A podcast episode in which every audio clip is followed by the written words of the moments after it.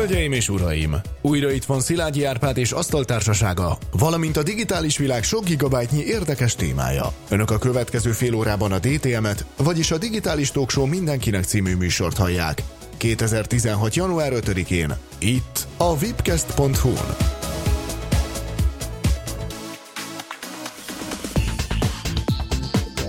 Mark Zuckerberg, a Facebook vezére egy olyan otthoni mesterséges intelligenciára épít rendszert, ami a ház körül és a munkájában is segít majd. Zuckerberg szerint az ilyen rendszerhez szükséges technológia, a hardware már rendelkezésére áll, neki pedig érdekes kihívás lesz elkészíteni hozzá a kódot.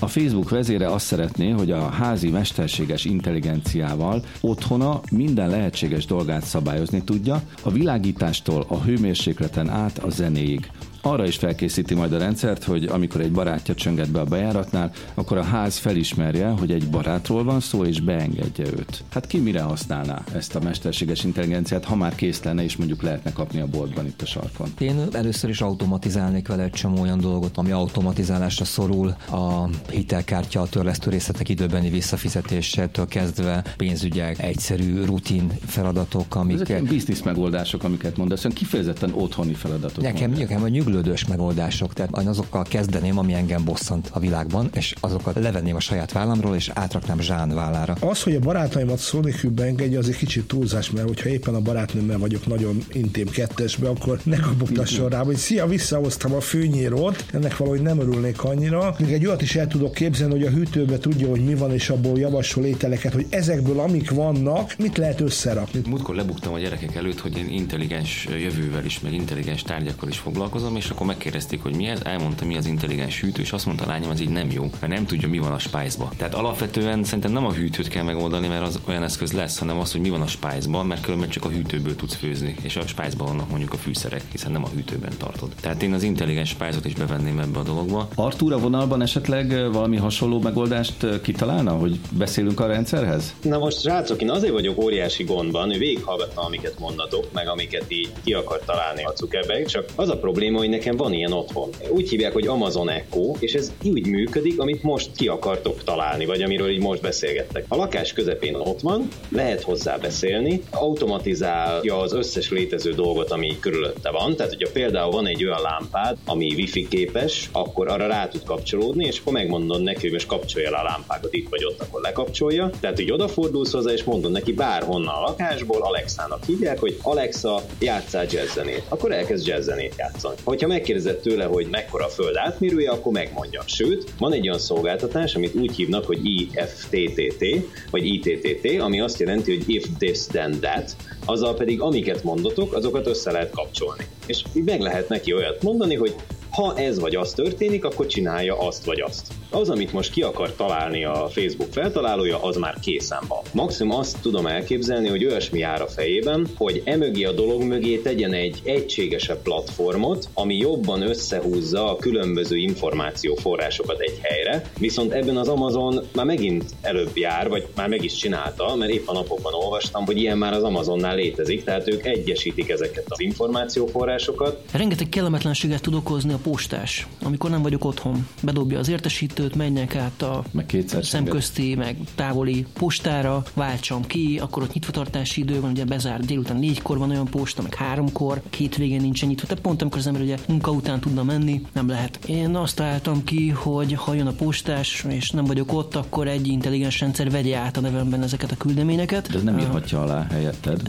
Digitális aláírással mondjuk Aha. meg lehetne ezt valósítani, hogy a rendszer az én nevemben aláírja, vagy akár ilyen távoláírással, és akkor bekerül ott valami gyűjtőbe, és amikor én megyek haza, akkor nem kell kiváltanom, és azon kívül pedig küld egy e-mailt, hogy érkezett egy üzenetem. Ez jó ötlet, Artur, nem? Ez a postás verzió. Persze, abszolút. Minden, amit mondhatok egyébként nagyon jó. Végtelen lehetőségek vannak ebben a dologban. Kezdjük csak azzal, hogy amikor reggel föl kell az ember, aki rengeteg információra kíváncsi, előse kell venni a semmilyen eszköz, csak egyszerűen odaszól a gépnek, hogy kedves gép, olvast fel a napi híreket, és miközben az ember ott megfőzi a kávét, vagy lehet, hogy a gép már le is főzte, aközben meghallgatja a híreket. Fantasztikus lehetőség vannak ebben. DTM.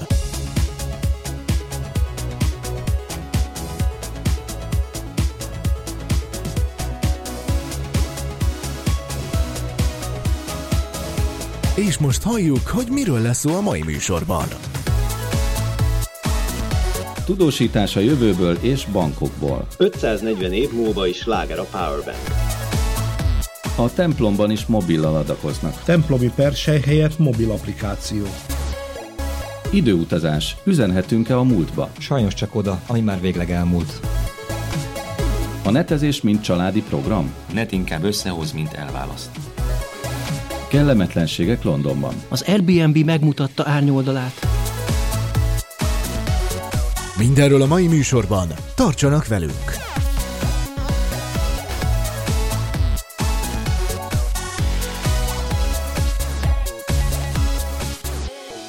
És most bemutatom a Digitális Talkshow mai asztaltársaságát. Justin Viktor innovátor és a technológiai fejlesztések megszállottja. Kellemes hallgatózást mindenkinek. Keleti Artur az ITBN főszervezője és Flipper tudós. Jó éjszakát, vagy jó reggelt, vagy valami jót. Kovács Tücsi Mihály, író, újságíró és a nagy testvérünk. Ahogy poplecsek. Pintér Robert, információs társadalomkutató. Jó szurkolást! Szalai Dániel, újságíró és applikációkutató. Jégmentes jó estét kívánok! Velük beszélget a DTM házi és rendszergazdája, Szilágyi Árpád.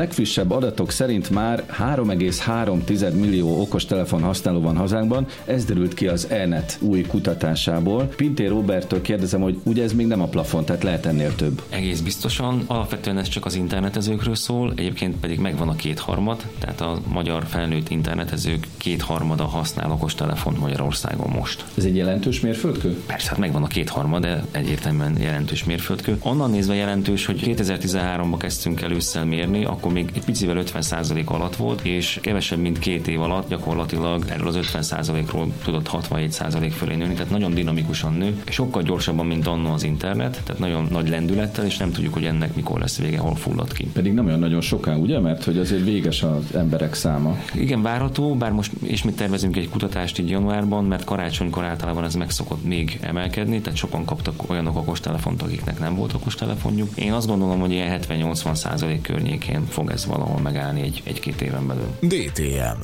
A digitális világ érdekes. Végre megvalósítják az igazán tartós adattárolókat, amelyek akár 300 millió évig is képesek a digitális adatokat őrizni. A jelenlegi adattárolóink ugyanis legfeljebb 100-150 évig bírják. Justin Viktor. A Hitachi legújabb fejlesztésében egy kvarc kristály alapadattárolást mutatott be, amit úgy kell elképzelni, hogy egy 2x2 cm-es, 2 mm vastag kvarc üveglap maga a hordozóeszköz, a prototípus, és a vállalat állítása szerint 300 millió évig üzembiztos. A tárolás módja úgy történik, hogy négy réteg pont kerül beleírásra egy femtoszekundumos lézerrel ebbe a kvarckristály üveglapba, és bináris tárolási kódrendszert alkalmaznak. Hát akkor belevilágítanak ebbe a kristályba, és az valahogy ott átjukasztja, vagy beleég az a jel? Inkább a beleég lenne a pontosabb, és mivel bináris, ezért gondolom úgy működik, hogy vagy van ott egy pont, vagy nincs. És ezt aztán utólag, ami nagyon érdekes, szerintem rettentően érdekes, ugyanis ugye egy CD-nyi adatot képzeljünk el egy 2x2 cent és 2 mm vastag kis kristálylapon, elég nagy mennyiségű adat, ugye ez 700 megabyte környéke adat, és ezt optikai mikroszkóppal is ki lehet olvasni. Tehát, hogyha minden olvasó tönkre megy, eltűnik, vagy elfelejtjük, hogy mivel kellett ezt olvasni, és az emberiség vagy a következő generációs mesterséges vagy szerves intelligencia újra feltalálja az optikai mikroszkópot, miért ne találná, akkor azzal el lehet olvasni. DTM. Újfajta módszert vetnek be a hatékony hajnali ébrezgetésre egy okostelefon applikáció fejlesztői. Ezek szerint nem elég jó, hogyha hangosan cseng az ébresztő óra, Kovács Tücsi Mihály. Igen, az a probléma, hogy vannak, akik nagyon mélyen tudnak aludni, és nagyon nehezen ébrednek föl. Arra felé megy a tendencia, hogy valamit csinálni kell, ne lehessen csak simán lenyomni a gombot, mert akkor tovább alszunk, vagy szundi üzemmóddal szép lassan elkésünk, hanem valamilyen aktivitást vár el tőlünk a ébresztőra. Ez egy Barcode Alarm nevű kis applikáció, a nevében benne van a titka. Gyakorlatilag, amikor elkezd csörögni, bekapcsol a kamera, és várja egy konkrét vonalkódnak a beolvasását. Innentől már rajtunk múlik, hogy mennyire szivatjuk meg magunkat, illetve mennyire akarjuk a büdös program rohagy meg kategóriában elhelyezni ezt az applikációt, hogy milyen vonalkódot kell nekünk először beolvasni. Tehát mit tudom én, hogyha este lerakjuk a könyvet az éjjeli szekrényre, és akkor bekapcsol és azt leolvassuk, az egy ilyen enyhébb ébredés. Hogyha nagyon meg akarom a reggeli ébredésemet keseríteni, akkor lehet, hogy azt csinálom, hogy a fokrémemnek kell beolvasni a vonalkódját, tehát amikor kibotarkálok a fürdőszobában telefonnal a kezembe, komoly esélye van, hogy végre fölébredek. Digitális Talkshow mindenkinek. Itt a vipcast.hu. És most a DTM időgépével kapcsoljuk a jövőt, hiszen Tájföldön már a 2559. év kezdődött el.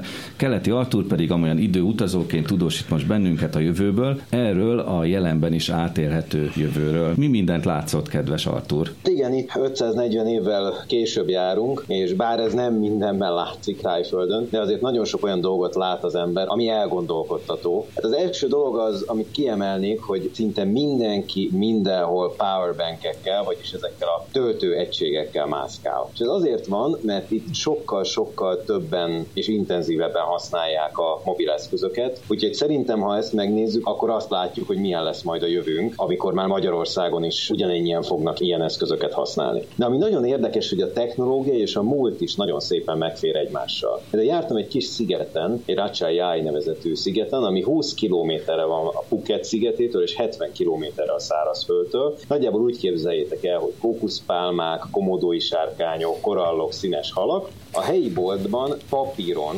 írta az eladó föl, hogy éppen ki mit vásárolt, fogott egy vonalzót, húzott két egyenes vonalat egy kockás füzetben, és fölírta, hogy ezt a terméket most megvette valaki. Ugyanakkor viszont nem messze tőle egy óriási adótorony van, 5 pálcikás 4G-s térerő, és amikor becsukja a kis füzetét, akkor előveszi a smartphone és elkezd rajta mondjuk videokonferenciát futtatni, tehát nekem például sikerült videokonferenciával homokos tengerpartról képeket közvetíteni 70 km a tenger közepén lévő szigetről. Csak közvetítem neked a stúdió eseményeit, hogy az asztaltársaság legfinomabb kifejezéssel is sárga irítségben szenvedett pillanatban a tengerpart kifejezéseket hallva. Gondolom az 5 pálcikás 4G-s térerő az, ami... Kókuszpálma, kókuszpálma. Erre kifejezetten rágerjedtek. Neked nem csak pihenés, azért az azt is mutatja, hogy a szakmával is foglalkozol, mert vannak ott tájföldön hektivisták is. Jól mondom a kifejezést? Így van. Vannak hektivisták is. Ők például nem olyan régen, pontosabban éppen ma délelőtt négy rendőrségi weboldalt hamisítottak meg, illetve írták át a felületét. Pontosan azért, mert tiltakoznak az ellen, hogy Tájföld legalábbis úgy tűnt egy pár hétig, hogy be akar vezetni egy központi szűrőrendszert, kicsit olyat, mint a kínaiaknak a kínai tűzfala, és hát az emberek ezt nem vették jó néven, úgyhogy az Anonymous csoporthoz tartozó emberkék átírogatták, valószínűleg egy maláj Anonymous csoport átírogatta a rendőrség weboldalát. Ez is egy kicsit jövőbe tekintés, mert szerintem Európában és Magyarországon is egyre, egyre gyakrabban fogunk ilyen jelenségekkel találkozni, hogy például mondjuk négy többek közt például a bankoki rendőrség oldalát is átírják hektivisták. Vagy aztán itt van például 5 millió LED-nek a felhasználásával ünnepelték meg a tájok az új évet, amikor is ugye 2559-ben fordult a számláló. Ez egy közel 40 millió bátos, vagyis 320 millió forintos projekt volt, aminek keretében bankokban a 1784-ben épült 30 méter magas hinta közelében, ez egy ilyen ceremónia hinta, amit már nem használnak. Ennek a hihetetlen mennyiségű sok millió lednek a felhasználásával nemzeti motivumokat írtak ki, és, és gyönyörű fényárba úsztatták szilveszter alkalmából a főváros pontosabban ezt a területét. Ez egy hatalmas kijelző volt, vagy pedig egy ilyen fényfűzér, mint a karácsonyfákon is megszokhattunk?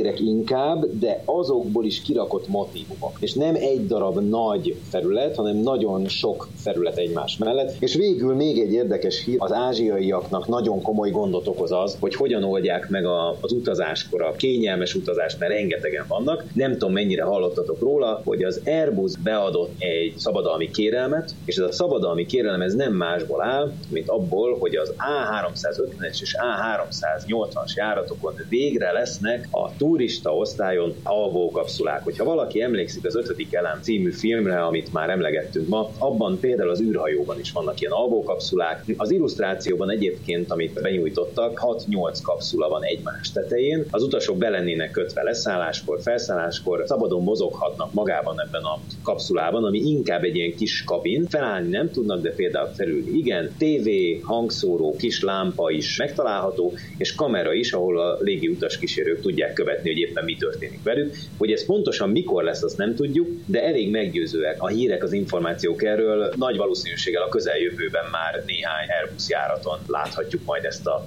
lehetőséget is. Digitális kultúráról érthetően a DTM-ben.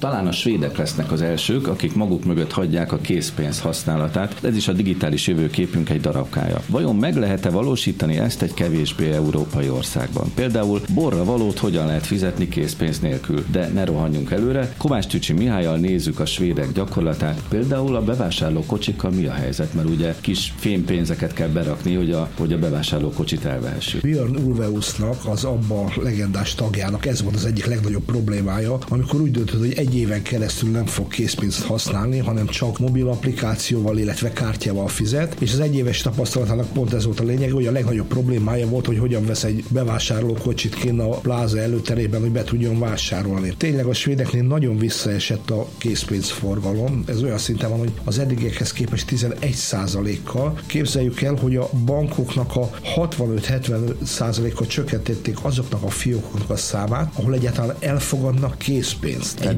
bemész ugye egy bankba, hogy nem hogy nincs benne kész, azt mondják, ezzel vannak vele a világ végére. Tehát egész egyszerűen ahhoz vannak már hozzászokva az emberek, hogy mindenhol kártyával vagy mobil applikációval fizetnek, az üzletek jelentős része már el sem fogadja a készpénzt. Tehát nem lehet vele egyszerűen vásárolni. A vicces már az, hogy az ATM-ek az utcán olyan ritkák, mint nálunk a telefonfülkék, tehát teljesen ez is kiesett. Egy év alatt több mint 11%-kal csökkent az ATM-ekből a készpénz felvétel is. De egyébként, hogyha jól belegondolok, akkor a mi gyakorlatunk is azért közelít ehhez, nem? Tehát, hogy megszoktuk persze, tehát a fejünkben az van, hogy készpénzzel fizetünk, de azért nekem egyre többször van, hogy inkább olyan taxit hívok, ahol lehet kártyával fizetni, és nem készpénzzel. Persze azért sokkal kényelmesebb, meg az embernél nincsen, hol nincsen megfelelő mennyiségű pénz, hol ez a címlet nem jó, túl nagy pénz van nálam, nem tudnak visszaadni. Ezek mindenféle ilyen problémák, ami alapján a, pont a kártya, vagy éppen egy ilyen applikáció, ez segít nekünk. A svédek ebben már ott tartanak, hogy a templomban is már nem persejjel járnak körbe, hanem külön van egy templomi applikáció, amin keresztül lehet átutalni a pénzt tulajdonképpen a Digitális templomnak. Persej, Igen, sőt, amit néhány évvel ezelőtt megmondtam, hogy eljön majd az idő, amikor az utcaszéli koldusoknak majd mobilterminál kell, hogy legyen, hogy tudjanak nekik adni. Na most a svédeknél ez már létezik. Például ott is van ilyen hajléktalan újság, amit a hajléktalanok árulhatnak. Ők már mobil terminált kapnak, hogy ezt az 50 svéd koronás árát ki tudják nekik fizetni, de éppen SMS-ben is tudják fogadni ezt az összeget. Tényleg akkor már nem kalapoznak a koldusok, ugye? Nem, nem, teljesen. Már, már, már nyújtják a terminált befelé az ablakon. Van az egésznek egy nagyon fontos aspektusa. A bankokban ben van a pénzed, de itt is már a negatív kamatok felé mennek. Tehát, hogyha vagy költesz folyamatosan, ami esetleg a jutalékokat visszakapod, vagy pedig bemarad a pénzed, ami folyamatosan csökken az értéke. Ez egyfelől azért gázos, mert egyrészt rá vagy kényszerítve arra, hogy vásárolj folyamatosan, ugyanakkor például elég problémás az, hogy hogyan tudsz akkor megtakarításokat csinálni. Hogyan kell lekötnöd ahhoz a pénzedet, hogy ez neked ne csökkenjen, vagy éppen újra visszaállunk arra, hogy neki kezdünk majd aranyat és ezüstöt vásárolni és otthon felhalmozni. DTM A digitális világ érdekes.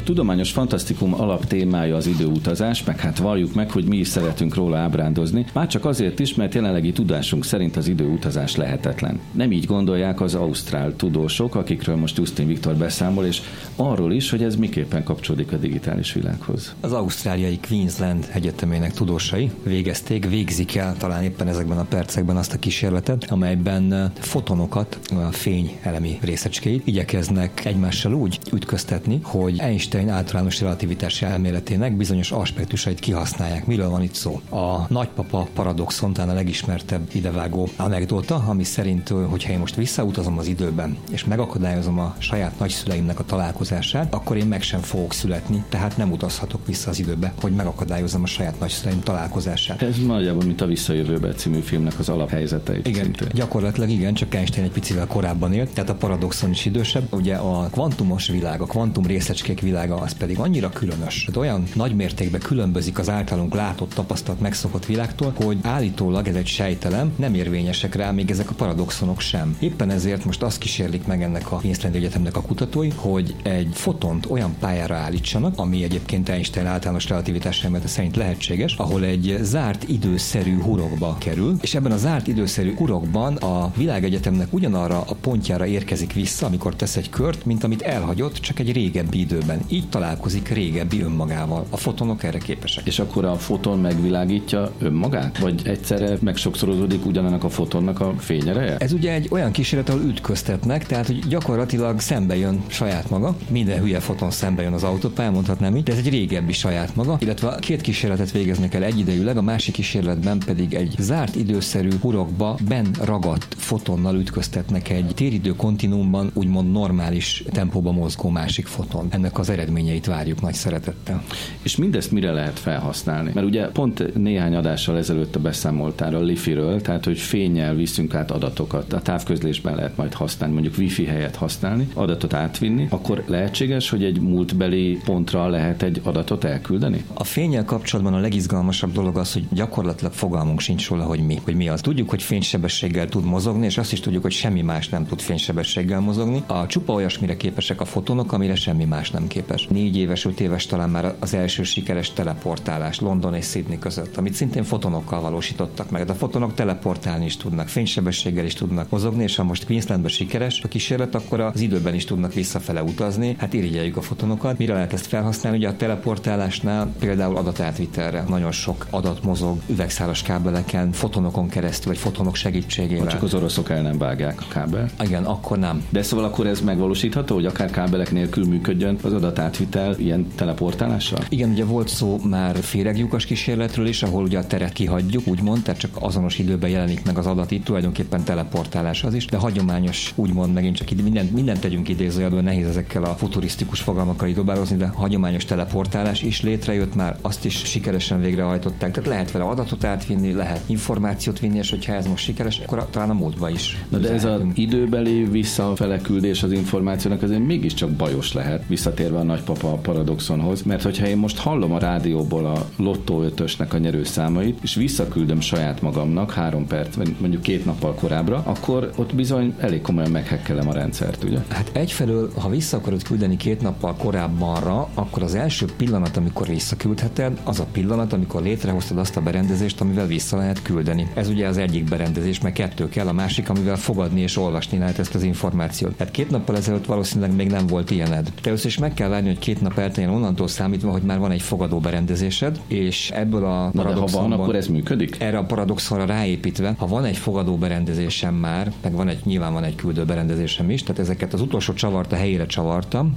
a fogadó berendezésben, akkor gyakorlatilag csak be kell kapcsolnom, hiszen a jövő az majd lesz, és el fog kezdeni érkezni az adat. Tehát csak jól el kell határozni, hogy lottószámokat fogok küldeni, becsavarni az utolsó csavart a fogadó berendezésbe, és bekapcsolni ennyi a dolgunk. Annyit az egésznek a logikájához, hogy itt nem fizikai teleportációról van szó, hanem információ teleportációról. Tehát itt azt kell elképzelni, hogy van nekem itt egy fotonom, illetve van egy foton Sydneyben, és én bármit csinálok ezzel a fotonnal itt, akkor a Sydney foton ugyanazt fogja csinálni. Amit nem tudjuk, hogy miért teszi, de megteszi. És ez ezek szerint időben is működik? Tehát van egy foton most a jelenben, meg van egy foton a múltban, és a kettő között van egy közvetlen Lehet, hogy erre, erre fognak játszani. Értékelhetjük úgyis az univerzumot, amin belül a tér, a távolság, az illuzórikus, az nem számít. De ez ugye nem csak a Sydney-London távolságra érthető, hanem akár a tőlünk 13 milliárd fényévre levő másik galaxisra is érthető. Ezt már felfedeztük, hogy a kommunikáció nem ismeri a távolságokat, az időt azt most igyekszünk. Vagyis akkor gyorsan meg kell építeni ezt a vevőberendezést, és várni az ufóknak a hívását. Én erre mindenkit nagyon bíztatnék, és hogy engem is keressen meg, ha kész van. Digitális Talkshow mindenkinek. Itt a vipcast.hu. Számomra meglepő volt az ELNET kutatásából az, hogy manapság már a netezők 83%-ának közös családi programot is jelent maga a netezés. Pedig általános vélekedés, hogy a netezés egy magányos tevékenység. Ülünk a gépnél, és a többiek máshol vannak. Hogyan módosítsuk ezt az eléggé felületes összképet, Pinté Robert, a kutatásotok alapján? Hát igen, 15 évvel ezelőtt, mikor elkezdtem internetet kutatni, akkor az volt az egyik legnagyobb félelem, vagy ilyen úgymond károgás az internettel kapcsolatban, hogy ott ül az a szerencsétlen gyerek, nyilván jobb lenne, a kint a szabad levegőn focizna, játszana, ehhez képest meg igazándiból hogy ilyen magányosan nem tudjuk, hogy mit csinál, ilyen villódzó képek, és hogy hát tulajdonképpen teljesen kommunikációképtelenné válik. És elidegeníti a társadalom. Elidegeni teljesen. És ehhez képest, amit látunk az internetnek, ugye ez a web 2 forradalom gyakorlatilag, a legfontosabb alkalmazási területe az, hogy elvisz egy másik kvázi térbe vagy másik időbe, miközben ebben a teremben ülünk, képesek vagyunk másokkal kommunikálni, és erre használjuk az internetet. Persze ez nem csak jó dolgokat jelenthet bizonyos szempontból, vagy rosszakat, hanem, hanem a ke- kettő tulajdonképpen egyben ő. Ugye, amikor megkérdeztük az embereket vagy a válaszadóinkat arról, hogy szerintük inkább pozitív vagy negatív hatások azok, amik dominálnak, 62% azt mondta, hogy szerintem mind a kettő. Tehát ez, ez egy ilyen Fausti alkú, mint a legtöbb technológia, hogy egyszerre ad és egyszerre veszel bizonyos dolgokat. Úgyhogy a családok, Mint az életünk, nem? igen, Hát a jó és és ezt lehet jól használni, és lehet rosszul használni, és lehet, hogy inkább negatív hatásokat gyakorol az életünk, de lehet, hogy pozitívat. Mi az, hogy a család együtt netezik? Ez olyan elképzelhetetlen tényleg. Tehát együtt leülnek egy számítógép köré, apuci, anyuci, meg a gyerekek, és akkor valamit együtt csinálnak. Mit csinálnak együtt? A, mi azt, ké- azt kérdeztük meg, hogy jelente családi, tehát van olyan helyzet, amikor családi programot jelent az internetezés, és egyébként igen, tehát van ilyen helyzet, sőt el, több mindenre használják, például a közösségi oldalaknak a megnézésére, vásárlásra, ez már 60% körül van, zenehallgatásra, videónézésre. Konkrétan nem kérdeztük meg, hogy ez hogyan működik, vagy hogyan néz ki, de hát ugye könnyű elképzelni, hogy lehet ez egy számítógép, lehet egy tablet, lehet egy okostelefon, mondok egy példát. Volt nálunk egy ismerősünk hétvégén, és mondtuk, hogy hát őt Benjinek hívják. Miért hívnak téged Benjinek? Kérdezték a gyerekek, hát mert úgy néztem ki fiatalon, mint Benny Hill. Ki az a Benny Hill? És akkor mondtam a gyerekeknek, gyertek és nézzétek meg. És akkor mutattam nekik egy két perces Benny Hill videógeget, hogy megnéztek, és hát bizonyos szempontból egy részük pozitívan reagált rá, más részük annyira nem, mert hogy ugye bizonyos fajta humort képvisel, vagy például tegnap este pedig a gyalogolóból néztük az egyik híres videót. Tehát rendszer, nálunk rendszeresen előfordul, hogy elrakok akár munkahelyen bizonyos képeket vagy történéseket, ezek lehetnek cukik, édesek, tanítóak, és ezeket megmutatom a gyerekeknek. És ha már megmutattál egy képet vagy videót, akkor jön a következő, meg az az után következő, meg az újabb. Igen, és persze nyilván egy, egy reprezentatív kutatásban ez, ez nem így van, hogy belőlem kellene kiindulni, de úgy látszik egyébként, hogy ez egy társadalmi gyakorlat. Sokan csinálják azt Magyarországon, családok, hogy használják az internetet, támaszkodnak rá, információkat néznek, meg kikapcsolódnak, szórakoznak, tehát hogy használják az internetet. Akkor ez a televízió 2.0, ugye funkciójában, tehát nem a, abban, hogy, hogy nézünk egy műsort rajta, de végül is műsor ez is ilyen értelemben, hogy ott van a család a gép körül, és valamit csinálunk rajta, de ez egy interaktív műsor. Igen, bizonyos szempontból televízió, de annál azért több, hiszen ez lehet interaktív. Tehát tudjuk azt, hogy amikor nagyon sok magyar ér most már külföldön, miközben a család egy része itthon marad, és lehet akár olyan intelligens otthont is építeni, ahol a nappalinak az egyik fala az egy kijelző, és a másik oldalán meg egy másik nappali van, és bele tudok kukucskálni. Ez most szifinek hangzik, de mondjuk akár Skype-al, vagy egy Google Hangouts, vagy egy Viberrel tudunk úgy kommunikálni a, a távolba szakadt rokonokkal, és ugye erre is nagyon sokan használják az internetet, azt látjuk, hogy szinte ingyen vagy az internet előfizetés leszámítva ingyen tudunk a másikkal kommunikálni. Én még emlékszek arra, amikor 20 éve, vagy közel 20 éve ösztöndíjak külföldön voltam, és megvettem a baromi drága telefonkártyát, és egy héten egyszer 10 percre haza tudtam telefonálni, és egyébként meg papíros leveleket írtunk, és ez mondjuk nyilván az előző évezredben volt, de hogy annyira távolinak tűnik már, hiszen ma már tényleg tért és időt lehet tudni győzni az információ és a kommunikáció. Például videóhívást is lehet kezdeményezni, ugye a- Akár bankokból, igen. a bankokból, meg a család különböző tagjai között. Tehát akkor magyarul az internettel a család akkor is egyben maradhat, hogyha fizikailag különböző helyen léteznek. Ami nagyon fontos a kutatásból, hogy meg tudjuk osztani az élményeinket. Tehát nagyon fontos, hogy az együtt eltöltött idő szerintem a családok szempontjából az a legfontosabb. Tehát azt igazából nem tudod megvásárolni, tehát élményeket adni egymásnak, és ezeket az élményeket meg tudjuk osztani emberekkel viszonylag egyszerűen a családunkban, vagy távol élő rokonokkal, és azt látjuk, hogy egyrészt kommunikálnak nagyon sokan, tehát közel 70% családtagokkal, másrészt pedig megosztják ezeket az élményeket, tehát akár mondjuk egy közösségi oldalra felrakom. És ugye ezek lehetnek családtagok, lehetnek barátok, távolabb ismerősök, de nagyon-nagyon kevés olyan ember van az internetezők között, 5% alatt, akik egyáltalán nem használják erre az internetet, nem kommunikálnak interneten keresztül, mert ez így adja magát. Magyar családokat eh, vizsgáltatok ugye a kutatásban, tehát ez egy hazai netezők bázisán készült kutatás, Bólogatok. és ezt fogjátok ismételni, kirajzolódik ebből valamilyen trend, vagy ez most egy egyszeri mérés volt? Egész biztos, hogy fogunk családokkal kapcsolatos kutatásokat végezni, mert rendszeresen elő szokott jönni ez a család téma. Akár vásárlásra, tehát elektronikus kereskedelemre gondolunk, akár számítógép használatra, oktatásra, szülő, gyerek kapcsolata, tehát a család is az internet téma az nagyon sok rétegű, és egész biztos vagyok benne, hogy kutatni fogjuk. Az, hogy konkrétan ugyanezt a kérdővet megkérdezzük, azt még nem tudom. Digitális Talk Show mindenkinek. Itt a vipcast.hu. Valahogy az utóbbi hetekben többször is elértek hozzám a negatív hírek a közösségi gazdaság vagy sharing economy kapcsán. Szilveszter napján például a hatszoros tarifájú személyszállításról. Szalai Dániel viszont saját bőrén tapasztalt valami nagyon nagy kellemetlenséget, mégpedig Londonban. Azt már látjuk rajtad, hogy visszajöttél, mert itt vagy Igen. körünkben, de azért ez is kérdéses volt, nem? Némi betegség azért lett a következtében, mert hogy nagyon hideg volt a lakásban. Egyébként korábban, amikor Airbnb-ből utaztam, akkor mindig pozitív tapasztalataim voltak. Itt most abszolút negatív volt a dolog. Tehát akkor kezdjük onnan, hogy egy szállás Igen, volt tehát onnan, onnan kéne indulni, hogy a szálloda meg minden helyet, ugye ezúttal is az Airbnb-t választottam, lefoglaltam gondosan előtte kiválasztva, gondoltam én a lakást, meg volt hirdetve, hogy fog biztosítani a tulajdonos reggelit, és mert nyilván nem vártam azt, hogy egy szállodai szintű dolog legyen, de azért azt, hogy mondjuk a fűtés működjön, főleg, hogy ki is volt írva, hogy van fűtés, és kint nulla fok volt egyébként a külső hőmérséklet, ehhez képest megérkeztem, nem volt fűtés, nem volt paplan,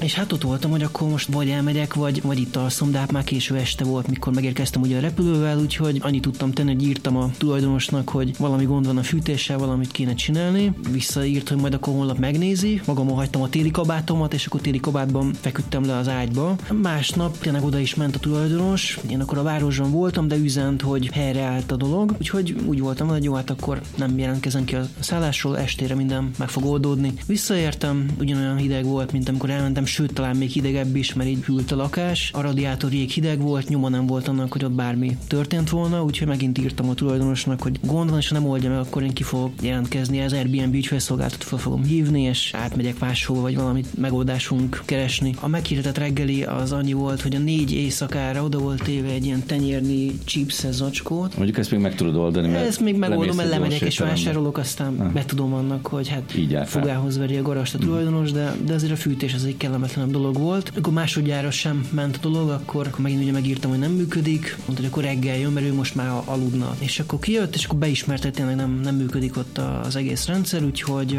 a végén az lett, hogy a másik szobában ott valami tekergetett a radiátoron, attól megjavult nálam is a fűtés. Mondtam, hogy akkor ad majd valami visszatérítést az árból, és hát még ugye hátra volt két éjszaka, hát úgy voltam, hogy most már akkor működni fog a fűtés, akkor rendben van, akkor maradok. Közben gond volt a wifi-vel állandóan, tehát nekem kellett volna dolgoznom. Akkor ezen kívül az utolsó nap nem volt áram délelőtt. Ja, meg volt egy momentum, amikor ki akart tenni a lakásból, már akkor ő volt megsértődve rám, közölte, hogy akkor költözek ki reggelre. Beszóltál neki, vagy mi történt? Én írtam, hogy ha nem áll helyre a fűtés, akkor most már tényleg én ki fogok költözni. Aztán a végén én megcsináltam a fűtést, mert volt még egy időzítő is beállítva, és akkor az ott egy nem volt jó állásban. Visszakapcsoltam, úgy gondoltam, hogy akkor most nem rángatom vissza, hanem én azt bekapcsoltam, és akkor ezen fölkapta a vizet, hogy én ott bele kontárkodtam a dologba, pedig hát mondom segítő szándékkal tettem. Na de jelenthették nekünk a kémeink, hogy még a házi néninek a ruháit is használtad. Igen, ez úgy történt, hogy amikor véget ért ez, a, ez az utazás, akkor azt írta, hogy majd akkor fogja ezt a kártérítést megadni, hogyha én pozitív értékelést írok róla a közösségi médiában. Ugye elvileg ezeket az értékeléseket hitelesnek fogjuk fel, és mégsem már gyakorlatilag megvásárolja ezeket az értékeléseket, úgyhogy én úgy voltam hogy egy újságíró, hogy engem ne akarjon lekenyerezni. 6 fonttal ráadásul, tehát ez lett volna az ő visszatérítése, az ő jóváírás, hogy úgy voltam hogy nem. Úgyhogy én a végén beírtam, hogy mik voltak a gondok, hogy fűtés, meg wifi, meg áram, meg, meg kaja, meg minden. Ja, meg penész a fürdőszobába, meg minden, csak akkor már leúztam. Az ő reakciója az volt, hogy ugye ő is értékelhet engem, és akkor beírta, hogy én tönkretettem a lakást, a függöny az ragadt, mert ő rágót tettem biztos bele, elrontottam az árat, és a csúcspont az volt, hogy én női ruhában járok, ez volt a legsúlyosabb bűnöm. Ami egyébként persze nem igaz, tegyük hozzá gyorsan. Nyilván pórul járhatunk időnként, na de ez milyen gyakran fordulhat? Nekem eddig mindig pozitív tapasztalataim voltak, én előtte négyszer utaztam már, külföldön is, Magyarországon is, mindenhol kedvesek voltak, biztosították, amit beígértek. De akkor mégiscsak levonhatunk egy ilyen következtetést, hogy ez a fajta szolgáltatás, ez többnyire jó, de nincsenek garanciák, ugye? Annyi garancia van, ugye elmehettem volna, és akkor az Airbnb ügyfélszolgálatnak jelezhetem, hogy ott gond volt, visszatérítés lehet kérni. Van egy ilyen vitarendezési fóruma az Airbnb-nek, ahol, hogyha 72 óra alatt nem sikerül megegyezésre jutni, akkor az Airbnb, mint egy ilyen bíróság elbírálja ezt az egész ügyet, és akkor különböző bizonyítékok, meg levelezések, fényképek, stb. alapján hozza meg a döntéseit. A 72 óra, amikor letelt, mert hogy az illető annyit írt vissza, amikor én írtam, hogy akkor a jogos, az ő által a fölkínált visszatérítést kérném, hogy, hogy no thanks, hogy köszönöm, nem. Ennyi volt az ő válasza. 72 óra leteltével aztán az Airbnb az én összegemnek a felét visszaadta, úgyhogy jobban jártam, többet kaptam, és nyilván így a illető tulajdonos is többet bukott rajta, mint ha egyébként korrekt módon visszaadta volna. Egyetlen fontos kérdés van, hogy ezek ezek után te még próbálkozol ezzel a szolgáltatással, vagy feladod? Fogok, fogok, tehát biztos vagyok benne, hogy fogok még az Airbnb utazni máskor Nem vettel kedvedet? Nem, de biztos, hogy óvatosabban kell megnézni.